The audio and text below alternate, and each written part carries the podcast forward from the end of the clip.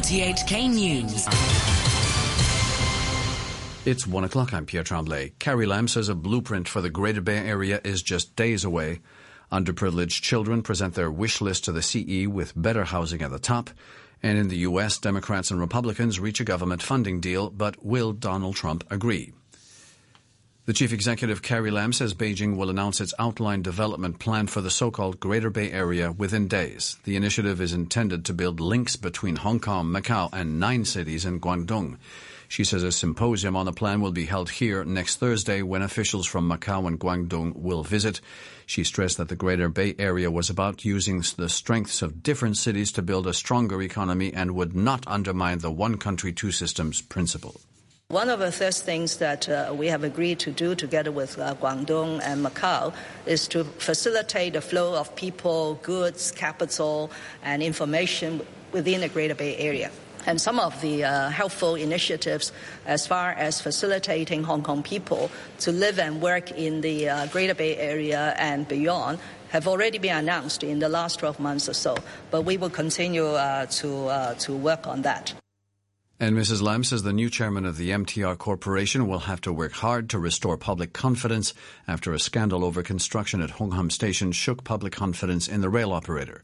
However, she refused to comment on reports that Rex Au-yeung, the head of Lingnan University's council, would take up the job when Frederick Ma steps down in June. She noted that the job was extremely challenging as the public has high expectations of the MTR Corporation. The chief executive also says lawmakers need to think carefully before approving a private member's bill intended to limit Link REIT's ability to increase stall rents. Pro-government lawmaker Regina Ip and Alice Mak are proposing the bill over years of complaints about Link, which runs markets and shopping malls on public housing estates. Mrs. Lam warned of the impact on the city's economic freedom. I can fully understand why some uh, legislative council members have contemplated to use another instrument, and that is a, a legislative uh, means uh, through a private member's bill. But using legislation to regulate uh, business activities, after all, is very unusual. So I'm sure uh, we need to look at it in detail, and um, the members of the Legislative Council will also need to examine and study this uh, idea very uh, thoroughly before we go down this route. A group of 20 children from low-income families have protested at the office of the chief executive to seek more financial assistance from the government. The organizer of the rally, the Society for Community Organization, or SOCO, said the government had been slow to help those living in poverty as they struggle with rising living costs. SOCO's Sze Lai Shan said housing is top of the list of the problems the children want to see addressed. We have a group of Children's Rights uh, Association, and we have 2,800 members.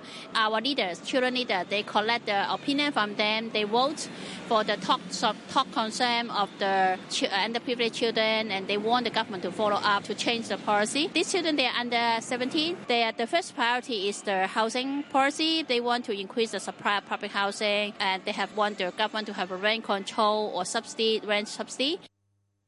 Engineering sector lawmaker Lo Wai Kwok says the government should tighten rules that allow it to hold back payment from contractors who fail to complete safety-related paperwork.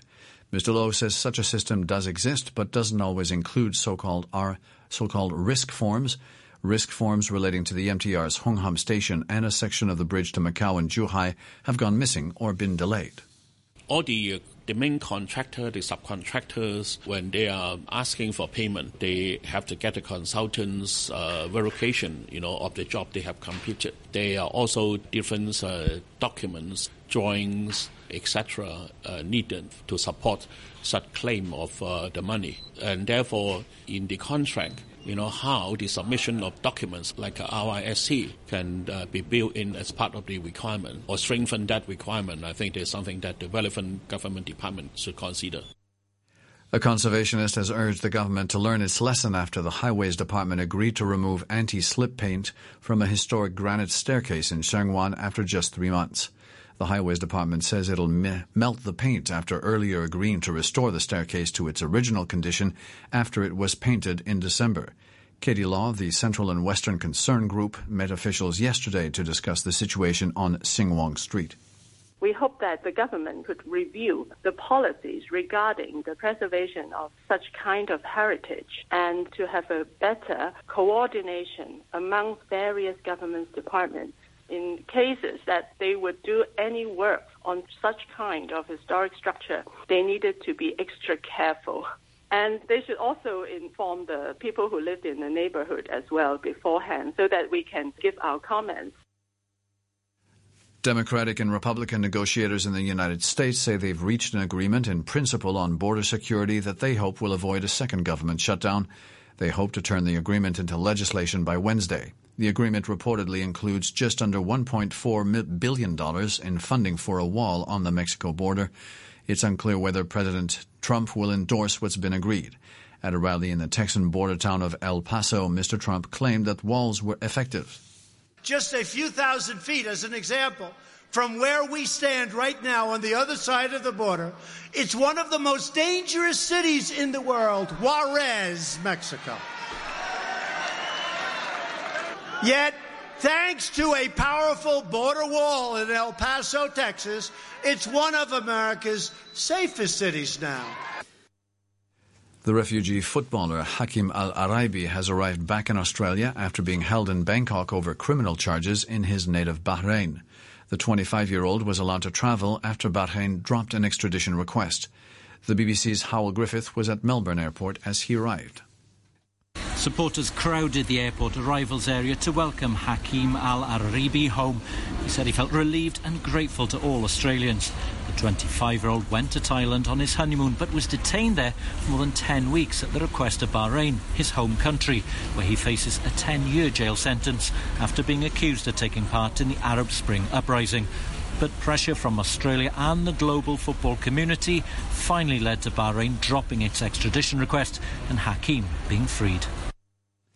The authorities in Venezuela have opened an investigation into the private finances of the opposition leader and self-declared interim president Juan Guaido.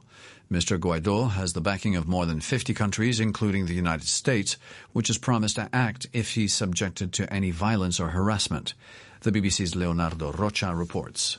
Venezuela's National Audit Office said it was investigating allegations that Mr. Guaido had broken the law by failing to declare all his income. The authorities say he hasn't accounted for important money transfers from national and international organizations. The announcement comes on the eve of planned demonstrations against the government of President Nicolas Maduro. The opposition is urging the government to allow the delivery of international aid for millions of Venezuelans in need. But Mr. Maduro says this is part of a plot to prepare the ground for a US-led invasion. A court in the Netherlands is due to hear the first arguments later in a historic civil case brought by Nigerian Ogoni activists against the Hague-based oil company Royal Dutch Shell. The firm is accused of having been complicit in the executions of nine Ogoni men during a Nigerian military crackdown in 1995. Four of their widows are suing Shell for compensation and demanding an apology, as the BBC's Anna Holligan reports. Esther Kiobel's husband was among thousands of Nigerians protesting against the environmental damage caused by oil production in the Niger Delta. He was arrested and accused of murder. After what human rights groups have described as a sham trial, he and eight other political activists were executed. The women argue if it wasn't for Shell, their partners would still be alive. In response, Royal Dutch Shell said that it did not collude with the authorities to suppress community unrest and in no way encouraged or advocated any act of violence in Nigeria. The U.S. Secretary of State Mike Pompeo has told Hungary it mustn't let the Russian President Vladimir Putin sow division between friends and NATO allies. He was speaking in Budapest at the start of a five nation tour. Today I spoke with the foreign minister about the urgent importance of supporting Ukraine in its quest for sovereignty and territorial integrity. We must not let Putin drive wedges between friends in NATO. Hungarians know all too well from their history that an authoritarian Russia will never be a friend to the freedom and sovereignty of smaller nations. Mr. Pompeo had a similar warning about China, saying its handshakes came with strings attached. His Hungarian counterpart, Peter Szijjártó, said his country's involvement with China was far smaller than that of Western European partners. Taiwan-based China Airlines has announced the cancellation of a further three flights between the island and Hong Kong today as pilots continue their strike action. Two flights to Hong Kong from Taipei and one from Kaohsiung have so far been cancelled for today. Talks between the two sides yesterday failed to resolve the dispute.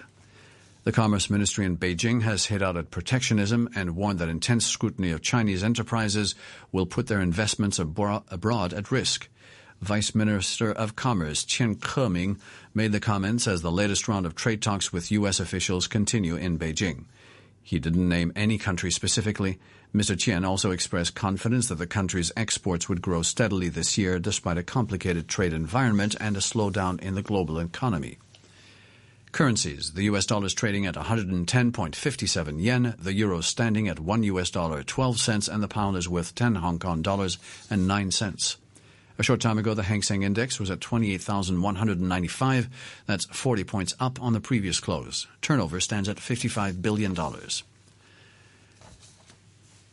Horse racing in Britain is to restart tomorrow after a ban imposed last week because of an outbreak of equine flu. The virus is generally not thought to be life-threatening but limits the competitive capability of horses. The BBC's Cornelius Lysaght reports. Six days of cancellations came to an end when the British Horse Racing Authority announced that the four fixtures scheduled for Wednesday will go ahead, though strict biosecurity measures will be in place, and certain stables, considered to have been more exposed to risk from the highly contagious virus than others, will be restricted. The authority ordered the cancellations, which have cost racing millions of pounds, after positive tests for equine flu were taken in the middle of last week. In all, 10 positive cases have been found. Resuming racing is, admit officials, a risk, but having assessed the situation, they believe it's an acceptable level of risk. Sports, here's Adam Jones. We start with basketball. Russell Westbrook of the Oklahoma City Thunder has broken the NBA's triple-double record. The point guard had 25 points, 15 rebounds, and 11 assists in a 120-111 win over the Portland Trailblazers. Westbrook's 10th consecutive triple-double is one better than Wilt Chamberlain, whose record stood for 51 years before Monday. Elsewhere, Jeremy Lin is expected to join the Toronto Raptors in their quest to win the NBA title. The 30-year-old is in the process of being bought out by Atlanta, where he's averaged over 10 points per game this season. Toronto will be his eighth NBA team. Lin is expected to back up All-Star point guard Kyle Lowry while Fred Van VanVleet sits out for three weeks with a thumb injury. Toronto beat Brooklyn 127-125 to keep one game back of the league-leading Milwaukee Bucks, who defeated the Chicago Bulls 112-99. On to football now. There was one game in the English Premier League. Wolves were held to a one-all draw by visiting Newcastle. The home side grabbed a share of the points in the closing moments, as the BBC's Conor McNamara reports. Deep in stoppages, Wolves have got an equaliser for 1-1. It's been scored by Willy Boly, the big defender, cross from Adama right hand side. Now Dubravka, the goalkeeper's backpedaling. He jumps up to try and get it. There's a tangle in the air. Boly di- jumping with him. His Boly's arm is leaning over Dubravka. There's no big push or anything. Nine times out of ten, that is given as a foul on the goalkeeper because Boly does encroach on Dubravka. If you're a Newcastle fan, you will be convinced that the goalkeeper was impeded there. If you're a Wolves fan, you'll be simply delighted that the equaliser has come with almost the last touch of the game. Boly's goal. Uh, managing to cancel out the opener from Isaac Hayden for Newcastle. Newcastle were so close to a win there. As it is, they will move just one point clear of the relegation zone rather than three. The Arsenal midfielder Aaron Ramsey is set to become the highest paid British footballer of all time. He's agreed to join Juventus at the end of the season in a deal that will earn him 514,000 US dollars a week. The BBC's David Ornstein has details. There was huge interest in Ramsey from a number of Europe's leading clubs, Real Madrid, Inter Milan, Paris Saint-Germain, a very good offer from them as well, Bayern Munich, and some preliminary talks with Barcelona as well. So Ramsey had the upper hand in these negotiations, and uh, uh, it seems that Juventus, who were all, always his preferred choice from a footballing perspective, seem to have come up trumps on the money side. Tonight, the Hong Kong champions Kitchee begin their quest to qualify for the Asian Champions League. Their first hurdle is a match against Perak in Malaysia. Kitchee must win two qualifiers away from home in order to reach the group stage of the competition. And that's your look at sports. Thanks, Adam Jung. To end the news, our top stories once again. Carrie Lam says a blueprint for the Greater Bay Area is just days away. Underprivileged children present their wish list to the CE with better housing at the top. In the U.S., Democrats and Republicans reach a government funding deal, but will Trump agree? The news from RTHK. RTHK Radio 3.